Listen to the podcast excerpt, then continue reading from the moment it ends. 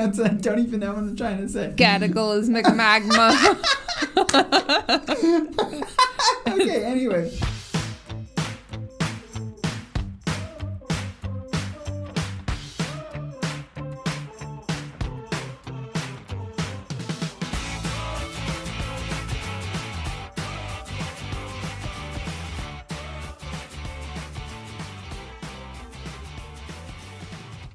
Hey everyone, my name is Nick. and my name's Kat. Thanks for listening to our podcast, made for you and me, an educational and entertaining podcast on the history, geology, wildlife, and other fun facts within America's best idea, the national parks.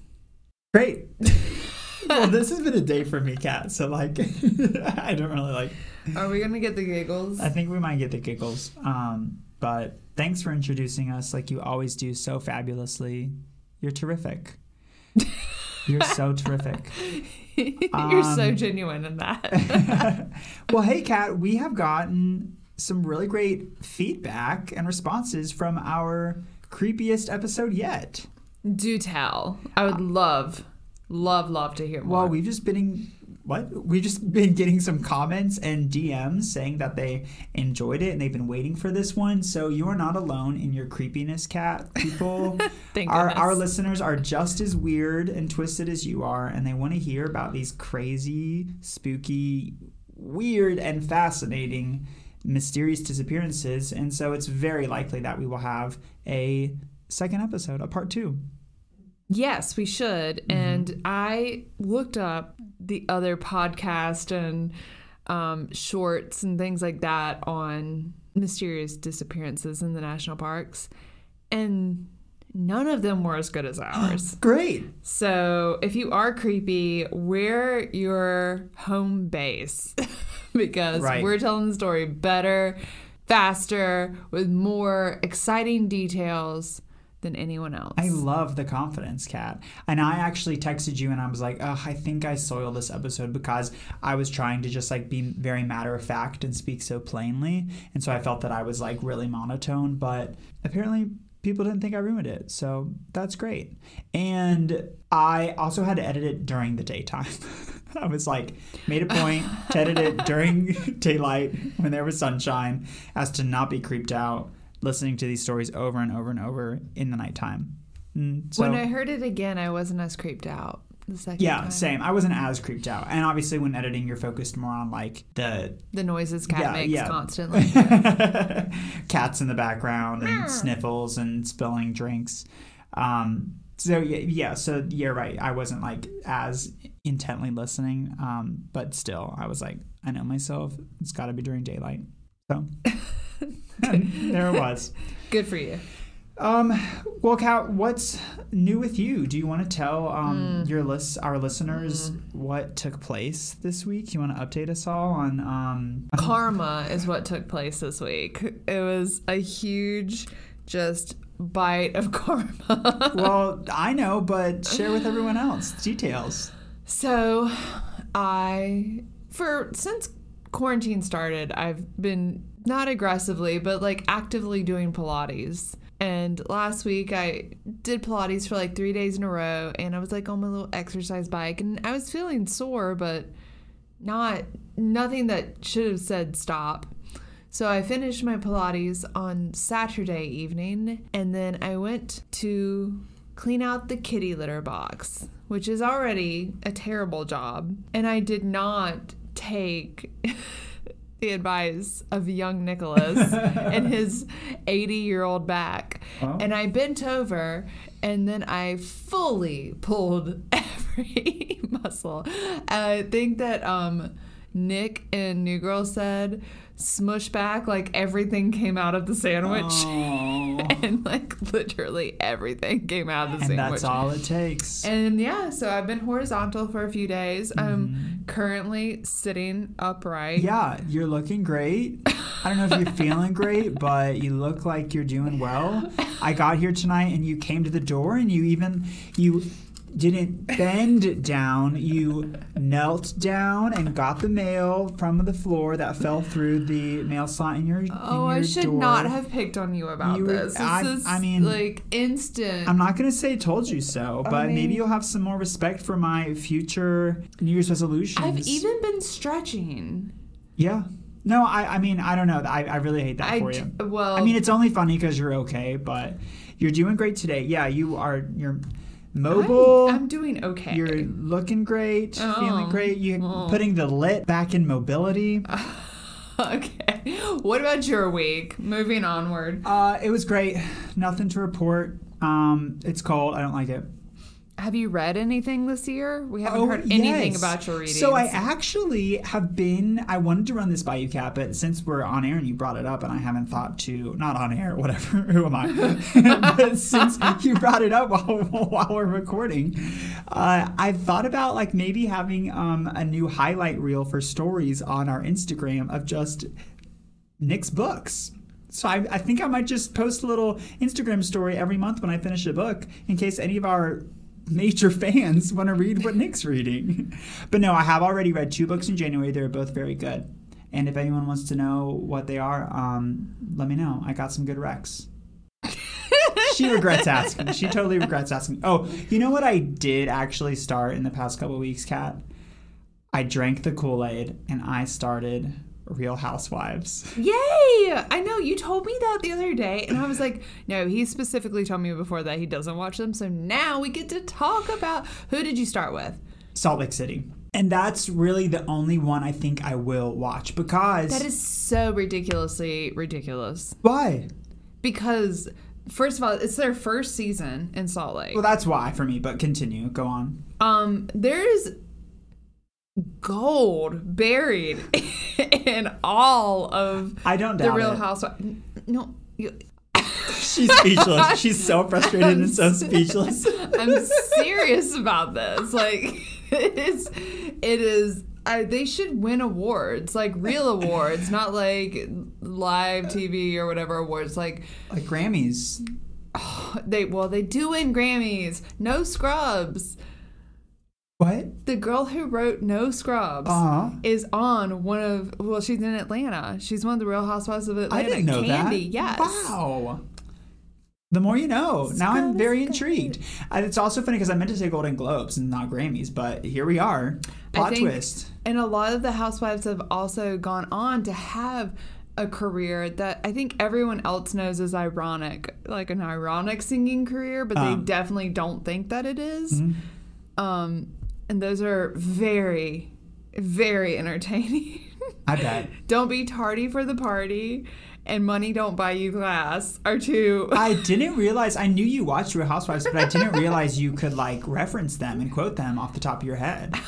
oh That's my gosh. great. No, I had no idea. And I'm also learning that there are so many people in my circle of friends, my very small circle of friends, that are really big Real Housewives fans that I never knew before. it's just it it's mindless it's not so fake that you recognize that it's fake like these people genuinely could be this ridiculous Yeah, that's a good observation. um but also I love listening to other people complain about having to do menial tasks. oh, so frustrating.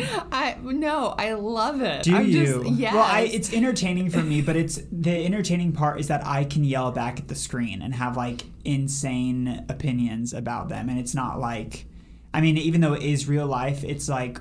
I, I- don't know. I feel like I can be frustrated and be content in my frustration. And Yeah. when it comes to stuff like such menial tasks or random drama or like having 18 closets in your home and but anyway, but the Salt Lake City is is pretty good, and that the one the reason I decided to start that one was because I didn't want to like have to catch up with three, seven, ten seasons on some of these, and I just wanted to start fresh with these new girls, and it is so I don't want to say good because it's not quality, but I have such a good time watching it. Like some of the stuff in Salt Lake City is like one of them is married to her grandfather. what?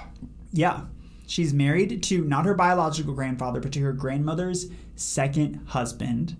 Another one and these are all well most of them are mormon another one is 18 years younger than her husband and they were both married to other people when they met so you don't meet them or you don't see the show like when they're both with other people but that's just like very scandalous in and of itself and a lot of other stuff that i want to get into but i'm sure our listeners are like why are they joining on about real housewives we don't care they didn't come to listen about real housewives they came to listen about Katmai National Park and Preserve. That was a very jarring transition, but I felt like it needed to happen. Oh man.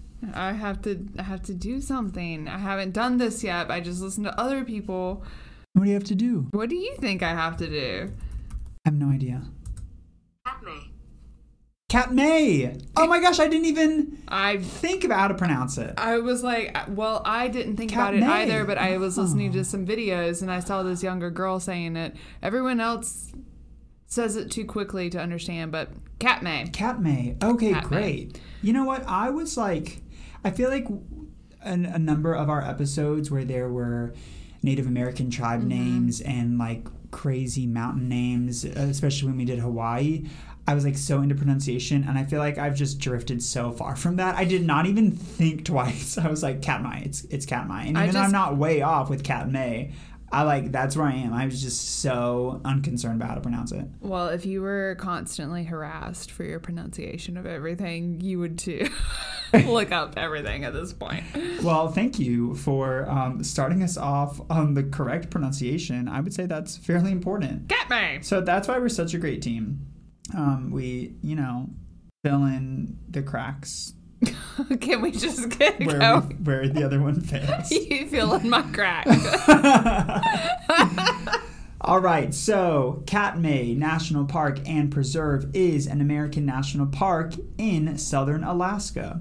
Known for its volcanoes, brown bears, salmon rivers, and rugged coastline, Katmai is a vacation destination for outdoor activities and adventures. You can hike, kayak, and canoe here. You can fish waist deep in rivers as clear as glass, and you can watch the best fish catcher of all, the great Alaskan brown bear. At the end of the day, you can relax in a rustic yet sumptuous lodge in the shore of a sapphire lake and recount the day's excitements. Two of the most notable features are the Valley of 10,000 Smokes and its brown bears. The park and preserve encompasses over 6,000 square miles, which is slightly smaller than Connecticut and Rhode Island combined.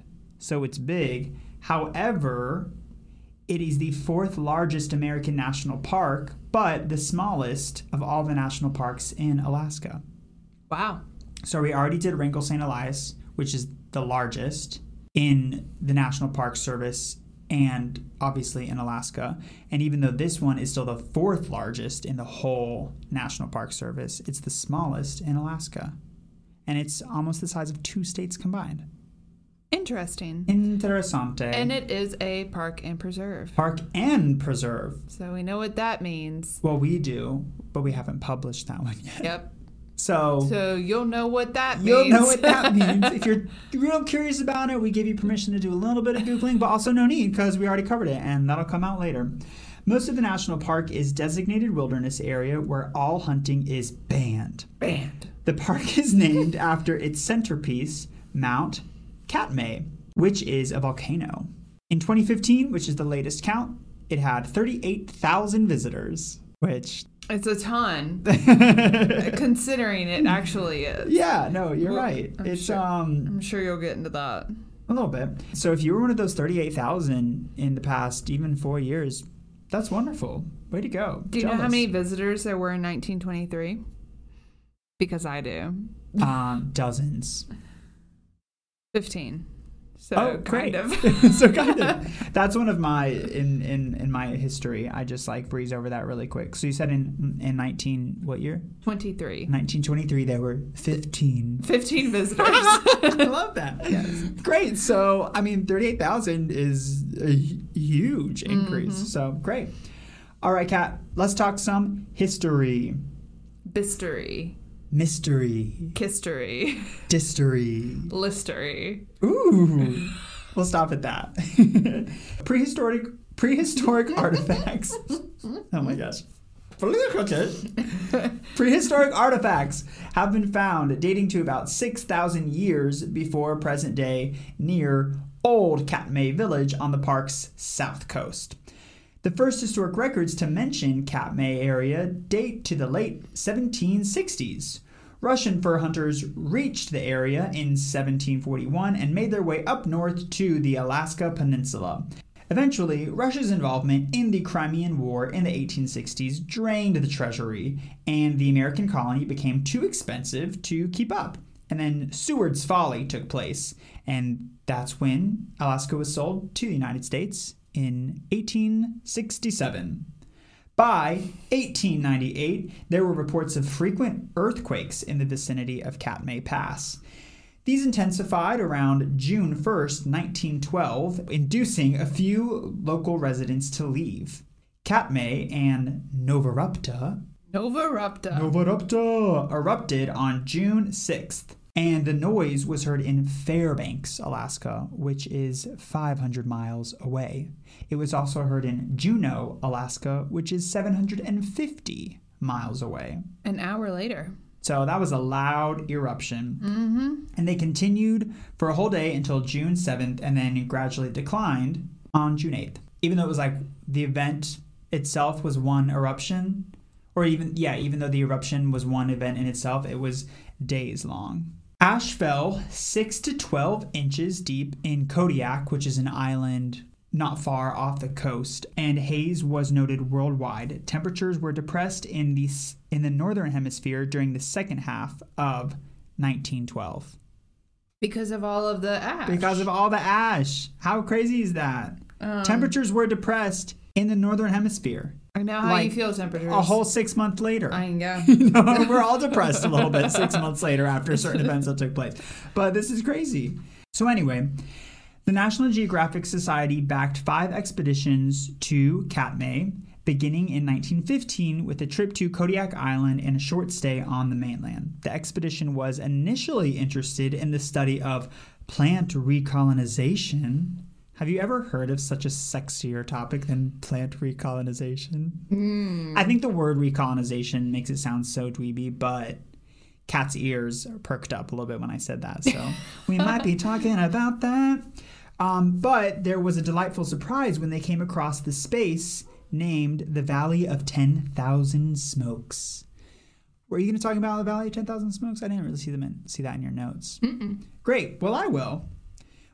What is the Valley of 10,000 Smokes? A really smoky valley. It's a it's like so smoky there are probably like 10,000 smokes At up in there. At least all the smokes. Well, you're not wrong. Actually, you're totally wrong. That's not what it is at all. I don't really know why it's called 10,000 smokes. Oh, is a smoke a thing? Yep. Hmm, I don't know. I don't know. I did some really good research on this, but may have to backtrack a little bit. Anyway, like we already said, in late May of 1912, a series of earthquakes started to rattle a once lush valley. The native Alaskans could tell something was up and they said, bye. And they grabbed their belongings and they pieced the F out. On June 6, a volcano named Novarupta suddenly exploded with cataclysmic force 10 times greater than that of the Mount St. Helens eruption in 1980. Great geysers of magma filled the sky, and the rivers Cataclysmic. cataclysmic. Great geysers of magma. What the fuck this is this typo? I don't even know what I'm trying to say. Magma. Great geysers of magma rushed. I'm so sorry. I don't know what I. There's a typo in my notes, and I don't even know what I'm trying to say. Cataclysmic magma. okay. Anyway, well, Hold were- on. They were great there geysers. was an eruption. there were great geysers of magma from this eruption, and superheated lava flowed into the valley with a volume that is still mind boggling. So there were 15 cubic kilometers of magma in this eruption. Mm-hmm.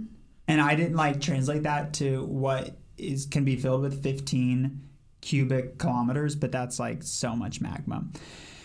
So there were literal rivers of superheated gas and ash that came down into a valley 12 miles away. Mm-hmm. So obviously, like whenever there's any type of liquid, gravity's going to pull it down and it's going to merge into the lowest point. So there was this valley 12 miles away and it flattened lush forests and it literally vaporized trees, transforming it into a white, desolate plain that it is today. Yeah, actually, the ash took decades to cool. Yeah, so so this was just over a hundred years ago, so like fairly recent if we're talking about you know history of things that happen in the world geologically.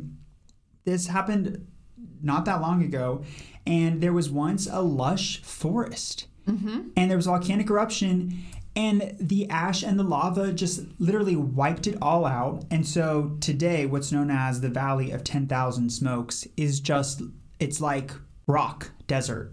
Right beside a lush forest. Yeah, it's, it's like insane. you It- can it- clearly tell where it like drops off. It like resembles some of the parks that we've already talked about that are in like Utah. yes, Yeah. Um, so that's like really cool. And that happened to be um, one of the things that sparked the idea to make this a national monument. Oh, it was the most powerful volcanic eruption in the 20th century. And ash drifted as far as Oregon, Oregon. which is V far away. All right, so back to how Katmai became a national park. The National Geographic Society that we referred to earlier that funded the expeditions was delighted with the discoveries, uh, and they led more expeditions in 1917 to make sure to do a, larger survey of the region. And then there were articles published by the National Geographic magazine, and that just brought a lot of attention to the region, um, and it promoted the idea of preserving the land, and the, the public was educated on what was going on up in Alaska. And so people began to advocate for the protection of the area in the national park system. And of course, it was backed by the National Geographic Society, which is a good friend to have in your corner. At the same time, the establishment of Mount McKinley National Park, later named Denali National Park, was pending, and the idea of making Katmai a national park was discussed by the bigwigs in the National Park Service, but they landed on the idea that the region should be protected as a national monument by the president using the Antiquities Act. Antiquities Act. And it was Carter too, right? Carter. Jamie. Jamie. No, no. Jamie. In 1918, it was not.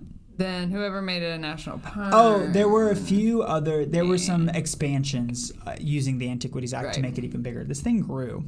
So after some negotiation and after the 1918 expedition confirmed the Valley of 10,000 Smokes was a permanent thing that it wasn't going on anywhere because they couldn't be like, "Yo, let's have the Antiquities Act be passed by the president and then oh, oops, this isn't like a, a permanent thing, like it left, and what do we do now? So they made sure that the Valley of 10,000 Smokes wasn't going anywhere. And then Woodrow Wilson was like, dope, I'll sign the proclamation of Katmai National Monument on September 24th, 1918. However, the proclamation had little immediate effect other than grumblings from territorial officials. So we talked about that in the other episode we did on Wrangell St. Elias. Mm-hmm. Some Alaskan leaders and lawmakers were just like not for. Yeah, and the setting land 63rd aside. National Park. We talked about it then too. Oh yeah, yeah. People get all mad. Some people just get all mad. So sorry, but This land is my land. That's what happened. Yeah, so it didn't really have that big of a difference because not a lot was going on in this land anyway. Uh, but an expedition in 1923 found that the region had very little exploitable mineral potential. So, even further to the point, they were like, mm, there's not really much you can do on this land anyway, so we might as well make a monument out of it. And then tourists in the early 1920s amounted to, as we said earlier, a few dozen. Mm-hmm. So you and your closest 38 friends probably could have broken a record by being the largest group that ever visited. That is so many friends. Actually, that's so many friends. I think back to college and like, you know, that was an average night, but today, as my old self, that's so many friends. I'd be very overwhelmed, Especially in the cold. especially in the cold. Friends become enemies in Oh, the cold. so really anyway, if you're a listener and you have 30 friends, way to go. Enjoy it now. The National Park Service became aware that Katmai was among the best habitat for grizzlies in Alaska. and that the monument should be expanded to protect them. So, in 1931, President Herbert Hoover issued a proclamation expanding the monument under the Antiquities Act. to 2.6 million acres, more than doubling the size and creating the largest single park service unit. And it wasn't even a park, it was still a monument, but it was the largest park service unit. Crazy. All right, we're almost done. Unit. Even with the land being protected, poaching was still an issue and increased after World War II. At the same time, Alaskan territorial interests sought to have the monument disassembled or reduced in size to allow mining and fishing because the Park Service had made no effort to develop the monument for visitors or make it very accessible for people to come visit. Um, but again, like we already said, that there weren't a lot of resources to exploit. So why are you in such a hurry to disassemble the monument? Anyway, uh, proposals were turned aside, and then uh, it just became more legit from there. So actually, Kat, fun fact. The monument didn't get its first ranger until 1937 and it even shared that ranger was even shared with McKinley National Park. And there's a story that a ranger, that that same ranger that was assigned to both places, he was going traveling from Mount McKinley to Katmai, and it took him almost an entire month to get there. He was only there for a day, checked it out, and then went back. Did he go on foot? I don't know, but also in 1937, I can't imagine Alaska was very ex, like very navigable. Oh no. Yeah. Definitely not. He probably got lost a few times. I would imagine so. Hmm. It wouldn't surprise me. That poor guy. Yeah. So he traveled for a whole month and arrived at Katmai and was like, "Tight, looks good," and then he left. He so probably saw the grizzles and was like, "Gotta go." I don't blame him. Deuces. Um, but the National Park Service at the time just wasn't willing to put a lot of resources towards this monument, even though, like we said, it was the largest monument that it had. So, anyway, there were some few efforts to make the monument more visitor friendly, which included paving some roads and establishing a visitor center and making the whole operation more legit. Then, in 1980, the passage of the Alaska National Interest Lands Conservation Act, also known as the ANILCA, which we already talked about in our Wrangell St. Elias episode. It established Katmai National Park and Preserve and got even more land, bringing it up to 3.6 million acres. Three point six million acres. And that's all. Oh, and then it's over. and then it's over. Okay. Then I'm done. History is over. yeah, so we reach the climax and then it drops off really quick. And what year was that? What- 1980 We climaxed in 1980. With our friend, was that maybe Jimmy Carter? That must have been Jimmy. I don't know. I took away. I just that saw Jimmy. Carter's name and that he did Well, however you were involved, excited. Jimmy. Sorry, we don't we don't know, um, but He listens to us almost as much as J-Lo. props to you. Great Kat. that Well, was, yeah, that was Jimmy. Okay, nice, great memory. Well, do you want to take a short little break and then we'll come back with plants and animals? Only if it's super, super short. I'm down. Okay. Bye. Bye. Okay, we're back. We are back and May Cat talk about Cat May. May Cat, talk about cat May. Was that break short enough for you, Kat? Oh yes, Wonderful. it was. It was. Great, great, great. Well, I'm gonna sit back, relax, and listen to what you got to say. Sweet. Well, in my research, this is the least amount of information I have found about plants and animals in any particular park so far. So while they are very interesting and fun, um, I just wanted to point out that the diversity of wildlife in this park is not vast. There's not even like little snails and wow. and yeah, things like that. Which is in contrast to the literal vastness of the park itself. Exactly. Huh. Even one of the fun facts I found over and over and over again was like, Katmai is so cold. There's not a lot of amphibians and reptiles. I was like, that's a that's your fun fact. okay, cool. So as you mentioned, uh, the park was established because of this uh, volcano and the geological coolness. But after a few years, they did realize that there is important wildlife here. While it's not diverse, there is important wildlife here. So it started as a way to preserve the research of the volcano in 1912, but now they look at all of the different wildlife there that needs to be protected, such as moose, caribou, red fox, wolf, lynx, fish like salmon and trout, sea lions, sea otters, harbor seals, gray whales, orcas, beluga whales, and one of my favorite birds. That's like an A-list list. I know. It, there's not a lot going on there, but what is there is really cool. yeah.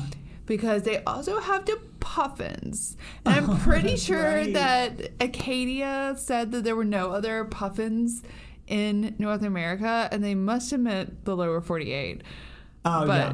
but there are definitely puffins there, and oh, they're Oh, very sweet They're and so cute. Freaking cute.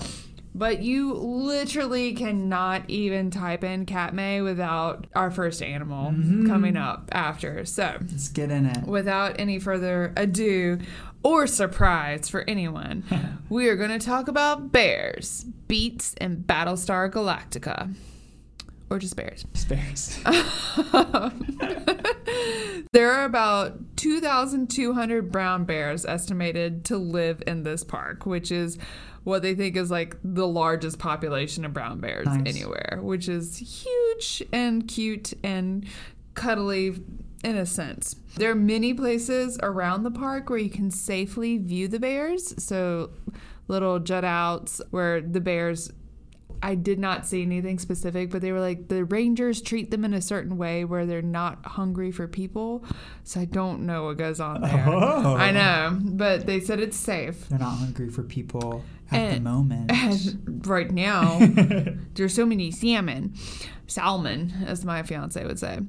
Um, but you can also watch them on the webcams, and you can listen to our webcam video. But we'll talk or episode, but we'll talk about that in just a moment. We don't have a webcam video. Nope, just don't listen to it. That would be very boring. All right. So, just a few fun facts about brown and grizzly bears. They can live to be about 20 years old, and the oldest brown bear found was about 35. Nice. So, older than me, even. Um, they stand about three to five feet tall, and then they're seven to 10 feet long. So, you know, when they're like little babies and they look like fluffy dogs with ugly faces? yeah. That's what they look like forever. They just get so much more fur. You so don't know. much bigger. Anyway, That's tall boy. yes. Um, adults can weigh six to nine hundred pounds, and that's the male, and the females are probably like three to six hundred. But then they get really fat right before winter, as we all know. And As we'll we talk about that. know, in and as some of us even do ourselves. We all do that. Gotta keep your winter fluff. Females can have, on average, one to four cubs, and the cubs stay with mom for two to three years. So that's a pretty long time. yeah, that's a very solid amount of time. Mm-hmm. All right, so thinking about the bears, we probably all know a lot about bears already. So I wanted to give a few highlights. Um, one being that we don't actually know, and we meaning the collective we of the world, even scientists, don't know exactly what happens with bears when they quote unquote hibernate. They actually have done research where they tried to go in and like do tests on them and their vitals when they're asleep, Yeah. and it did not go so well for Yeah, scientists. No surprise there. But they don't think that their metabolism shuts down enough to actually call it hibernation. It might just be winter sleep or torpor is another. Torpor. Mm-hmm. So, Kat hibernation isn't. I mean, and whenever we think about this on a literal elementary level, Mm-hmm. whenever we learn about this when we're very little, hibernation isn't literally sleeping for weeks at a time. Is it? Yeah, I mean, so it bears is. will like can will literally just like go into their den and sleep and not wake up for weeks. Right, and I think it's the metabolism part that really um, defines whether it's a deep sleep or hibernation.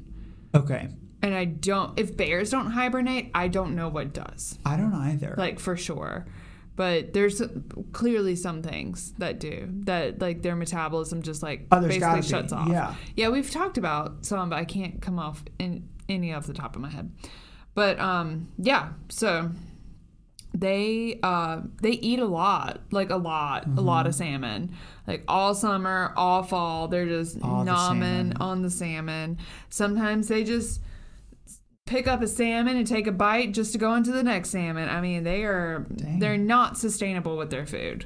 Let's just say that. Um but their body weight will reduce by a quarter of what they were in the fall before they go into their sleep. That's significant. yeah so you know that's that is significant. I think we've always thought that was cool. We also know that they have like a hair um, plug in their butt so that they don't poop on themselves during hibernation I didn't know that. which i think is cool Yeah. but what we also don't know is so they're eating all this fatty salmon, but they're strangely resistant to plaque buildup in their arteries. And they also come out of the den without any kind of like muscle decay or any any kind of like issues that you would have with your body if you just laid in bed for Mm, three to four inactive. months, Oh, right? wow. And so they're going to do more research on bears to try to find solutions to muscle atrophy and things of that nature in medicine. So I thought that was pretty cool. That is neat. I had never thought about or heard about that. And then lastly, I wanted to talk about something that's become very popular, especially in the past year, which is Fat Bear Week. Do you that remember was one this? of my fun facts. Oh, But- well, you said you looked at my stuff, so you should have known. I should have known. That I skimmed it. That is so weird and so cool. Tell us about Fat Bear Week. So, Fat Bear Week began as Fat Bear Tuesday when Katmai employees printed before and after photos of some of the park's uh, bears. And so they would ask people who came to visit the park to vote on the chubbiest bear, like bracket style. And um, this one bear named Otis has won every single year. Wow. Get it, Otis? I read in one place that they really think it's the fat rolls on his neck that give him this Fat rolls. award each oh year. Oh my gosh. Yeah, yep. So, um, he is been known as the king of the Fat Bear Week for the past two years, and people are really concerned about him and his well-being. Like, not concerned in a bad way, but like excited about it Oh, a better okay. word. And they also do a lot of body positive promotion during Fat Bear Week, Right. And like why they need to be Because fat equals healthy exactly when you're a bear. Exactly. So, lastly, I will just mention that, um, and we mentioned this, you can go on the webcams episode or you can go on the National Park Service website, but they do have a lot of information about when you can visit to see the bears. Um, so, the most famous place to see the bears is Brooks Camp, which is one of those, like I said, you just kind of stand on something and oversee them. And the webcam there has seen up to 25 bears at one time just on the webcam. That's so that's lot. really exciting. So And those are all types of bears, not just grizzly or brown. You can see. Uh, there? n- grizzly and brown are what you can find there. Well, sorry, I meant like there's not one spot like that would just have brown bears or just have grizzly bears. Um, not according to my research. Okay, great. and I also did find a little more specific information on what exactly hibernation is. Okay. So it's when an animal or even sometimes plants spends the winter in a dormant state and they spend several weeks or months sleeping and it's a state of inactivity to help conserve energy. So hibernation is characterized by slow breathing, a slow heart rate, low body temperatures and low metabolic rate. And like you said, we don't know exactly what bears are doing the whole time they are quote unquote hibernating.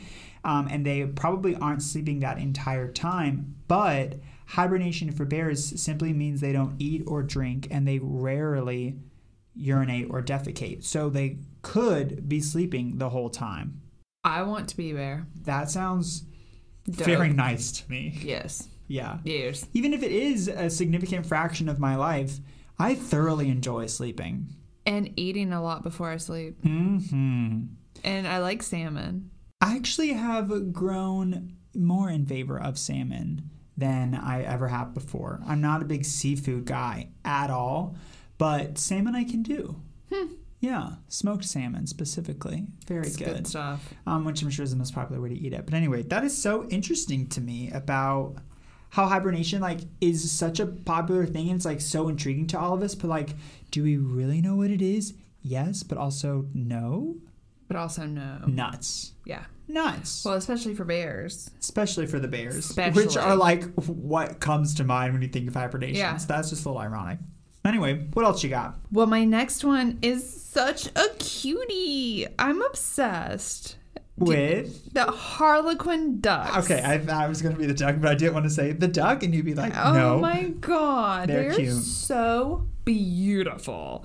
So this duck is common in North America and it's known for its male's striking plumage. So if What a you word. if you Plumage. like cataclysmic or whatever you said. Yeah, that's what I Um, said. if you don't know what this duck looks like, I'm not going to describe it well. You need to get online and look up Harlequin duck. Google they are blue, chestnut, and white, and black, and just it looks like someone painted a duck and didn't have an idea of where they were going before they started and just kind of They're went pretty. with it. There has to be some evolutionary reason why they are, look like this. I do not know what it is. Neither do I. The females are kind of like brown and spotty. Smart ducks. um, so the Harlequin duck is named after the Harlequin, which is a mute character in traditional pantomime. Pantomime. Pantomime, which is an like old school Italian entertainment, and they look the jesters basically the Yes. um, diamond shaped all over their outfit, and they have their face painted and Yes, everything. That's It's it's acting out an action very dramatically without words. that's what a pantomime is. That's what pantomiming is. Um, Yes. So like if you are like uh, an extra in a TV show and you're a chef and you're flipping burgers but like you're just rehearsing and you're not actually filming yet and you just pretend to like do the motions of like put the spatula under and then do the flip motion but there's like nothing around you that's what pantomiming is. You're pretending to do the action. You're acting it out. Yeah. Well yeah that's where and that's where mine comes mine comes from as well very. We're getting so much information. I like this a lot. love it All right. So while interacting, Harlequin ducks make distinctly unduck like squeaks, which I have already pulled up for y'all. Perfect. These. So listen to the mouse of the sea. I can see how it's a duck, but that would not be my first guess at all. I know. I would think like monkey first, Oh, for sure, monkey. and then maybe some type of like rodent. But Yep. duck would not come to mind for quite some time. I mean, Sea the mouse. water and like the sound of the flapping gives it away a little bit more, but wow. Yeah. They're cute. They make very cute Very little noises. cute noises. And so when I think about cute birds doing cute things, I think of that little sandpiper in the Pixar that like runs up to the water and then the water starts coming and runs back and never gets its oh little yes, feet wet. yes. Yeah, well, these are the opposite. they like the water. So, harlequin ducks suffer more broken bones than any other species. Oh no. They love living on rocks and in like very trepid water. Trepid? Is trepid a word? Trepid is a word. It is a, a word you can I don't know if that's the right usage of it, but I don't know. I'll go with it. Trepid. forceful water. Anyway, they get like beat up by water and rocks all the time. And they're oh. like, "This is my life. I'm gonna keep living it with my beautiful plumage oh, for my them. broken bones." Trepid. Plumage. Cataclysmic. Cataclysmic. Wow. Indeed. There's some. There are a bunch of daredevil ducks. Yeah, and they've painted up to be a mime. Great. Um, the oldest Harlequin duck was a male. He was banded in 1995, and he was found in 2014. Wow. So he was 20 years and nine months old. That's awesome. And just a little top hat on all of this cuteness. They eat um, by like diving down in the water and they get mollusks and crustaceans and then on land they'll eat insects and they're just like going around getting all of the cute little animals and Oh, how cute. I know. Nice. So, adorbs. All right. So, my next highlight is a plant. And this plant is spelled M O N K S H O O D. So, I was like, monkshood. Yeah. Monkshood, right? Or monk's Mox Hood. It's m- monkshood. Oh. Okay. But there's like, But the SH will real that'll right, you can't have K. S H together yeah. and not make it monks. Should. Monk should. But it's Monk's Hood. Right, and that's Okay. exactly what they look like. So these are little herbaceous wildflowers that grow in meadows pretty much everywhere. Like the the map was just covered in it. I think like Florida didn't have it, and the posterior sepal or the back of it resembles the cowl worn by monks. So the little hood Their worn hoods, by monks. okay. They are purple. They're really cute. They're often planted by people as an ornamental plant because it's really beautiful, like I said, purple or blue. And all of the parts, but especially the roots, are toxic. So why wouldn't everyone just put it everywhere? Oh. to humans or animals? to everything. to everything. Yeah. They're so actually, a lot of people put it in their yard because deer and rabbits already know not to eat it. Oh. So you can definitely keep it around. Okay. The toxins in it are known to affect the heart and the nerves. Those are And important things. yeah, people often mistake this for other herbs and like end up in the hospital. Not often, but there were quite But a few a cases. Wow. Um, but you can boil or steam it to reduce the toxicity. Um, Or you can just steer clear altogether. right. um, these were also this plant's also in Western Europe. It was used in ancient times as the poison on bows, spears and arrows and things like that. Yeah, and just like everything that's kind of deadly, somehow it's also used in herbal medicine. They also use it um, for like muscle aches and things like that. I mean, it's just wild that this That's Cute weird. That does not make little- monkhood is like deadly. I mean, to the point where people's hearts just like stop Yeah. because they put it on their salad to Oh eat. Oh my gosh.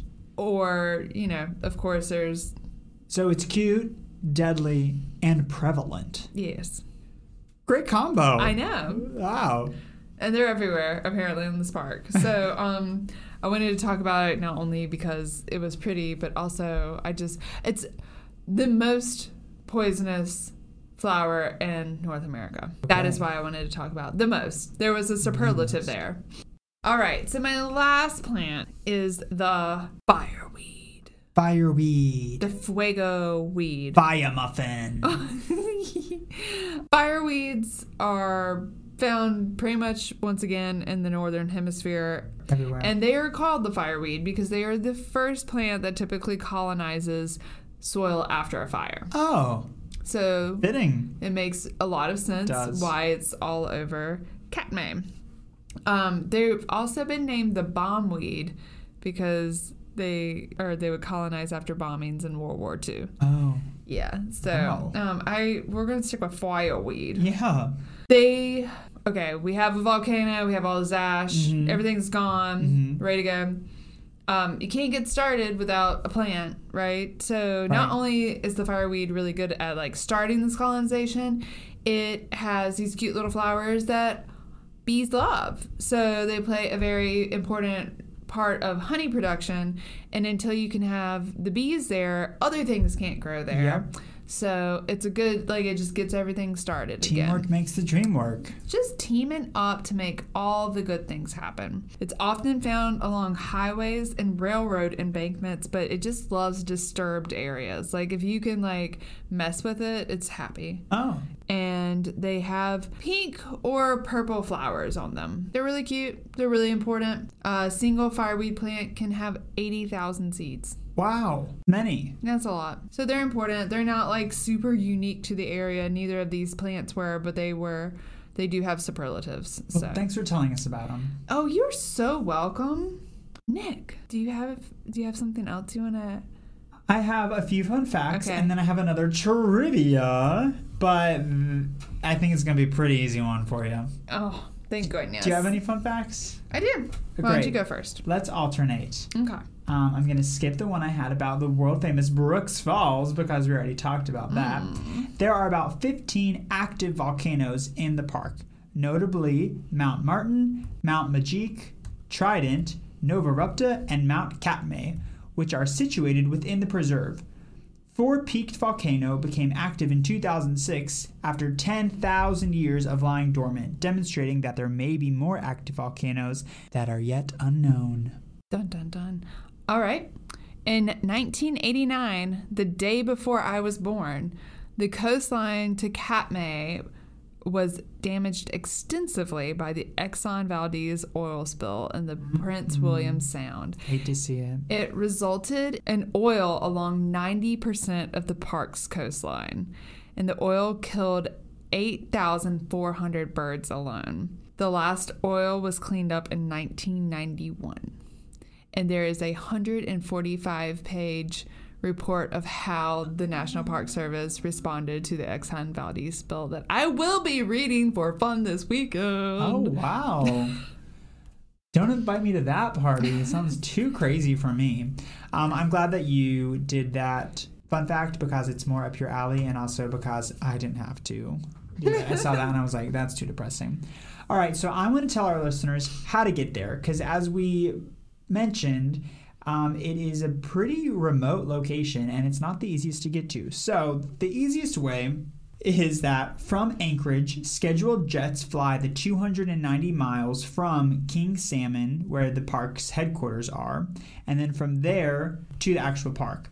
And then June to mid September, uh, there are daily float planes that fly the last 33 miles to Brooks Camp, the site of a summer visitor center and the center of activity. That's at Brooks Camp, and that's where um, it's a location near where you can visit or see some of the bears, correct? Mhm. Air charters can be arranged into other areas, and you can drive the nine miles from King Salmon to Blank Camp. And at the western end of the park on the Naknek River, uh, you can go by boat to Brooks Camp, the Bay of Islands, and other areas um, of the lake. So you got to do some planning, but boats and planes seem like the best way to get there. It's like the only way, really. Right. All 15 of us. Um, so I just found this and it's a little out of place now, but any water buried by ash or that percolated into the ash from the explosion would flash into steam. And the vents where the superheated steam emerged became the fumaroles that inspired the name Valley of the 10,000 Smokes. Nice. Thanks for um, saying that so eloquently. When to go? The best time to go is June to early September's. Only then, with transportation between Brooks Camp and the Valley of 10,000 Smokes, there are lodges, cabins, and the Brooks Camp campground, and they're open during that time. Heavy snowpack rate may remain in the upper elevations through July. Summer daytime temperatures range from the mid 50s to the mid 60s, and the average low is about 44 degrees Fahrenheit. Hmm. So it's still pretty chilly. And if you go outside of like June to September, then you're in for some difficulties. Get ready for it. Yeah. All right, you ready for some trivia, Kat? Um, I want to add one more. Or actually, I'll add it if it's not in the trivia. Okay. Okay. Well, it probably won't be. Okay. But, you know, let's dive in and find out. Number one, what is the entrance fee to Katmai National Park? Is it free? Park because that's Preserve? exactly what I was about to say. It's free. so if you go through the work of getting there, you deserve to go in for free. So just know that if for whatever reason in your heart entrance fees are something that's really deterring you from going to certain national parks, go to Alaska. might pay several hundred dollars just in transportation alone, but in Katmai, you can just go on in for zero buckaroos. All right, Kat, you might also know this one. How many brown bears are thought to be in Katmai National Park and Preserve? Um, I think a little over 2,000. Some people say 2,000, some people say 2,200. 2000 ish. Correct. Moving along. Number three. Mount Katmai is a volcano in Katmai National Park and Preserve. Atop the volcano is a crater lake. How deep is the lake? Oh my God, that's such a random question. A, 500 feet, B, 600 feet, C, 700 feet, or D, 800 feet? 800. It's 800 feet. And it's called a caldera. Very good. so, caldera, aka crater, sometimes has a lake in it, um, especially in areas where you can find glaciers. So, there's actually a lake in the little bowl, little, in the bowl of Mount Katmai, and it is 800 feet deep as of right now. It changes. All right, last one. I think you might get it all. Four for four, Kat. Let's find out. There is a week every year where individuals can vote on who is the fattest bear in Katmai National Park and Preserve. What's that week called? But first, I want to go through all of them because I felt so creative coming up with all the answers of which it's not. So let's find out. Is it A, King Salmon Week? B, Biggest Bear Bonanza? C, Burly Beast Week? Or D, Fat Bear Week? No, I want the Birdie Bear Bonanza. But what is it? It's Fat Bear. Correct. Fat Bear Week is a single elimination tournament that determines who will be crowned the fattest bear on the Brooks River. For each pairing of bears, you will be given the opportunity to vote on the bear of your choosing. Your votes decide who will wear the mantle of the year's fattest bear. What, Leo? Is that who? What was his name? Or Otis. Otis. Otis. And apparently he's the guy to beat. I was going to say Orphis. Orphans. I don't know. uh, yeah. So that's all. Kat, you win. I won! You got all of them I'm correct. so excited. That's awesome. All right. Well, Kat, anything else you got? Any questions, comments, thoughts, beliefs, philosophies, intuitions, or ambiguities? Bend at the knee, not at the back. I'm telling you, everyone should learn a lesson. Bend at the knee. All right. Well, if you found this episode to be even just a little bit interesting, you should share it. We would really appreciate it. And I'm sure that one of your many, many friends would love to have a little giggle with us and also learn a little bit something along the way. So you can find this and many more episodes on America's National Parks wherever you get your podcasts. Follow us on Instagram at MFYAM Podcast to stay up to date on all of our episode releases and to see photos of the amazing places we talk about in each episode. Thanks for listening. You'll hear from us soon. You're beautiful. Bye.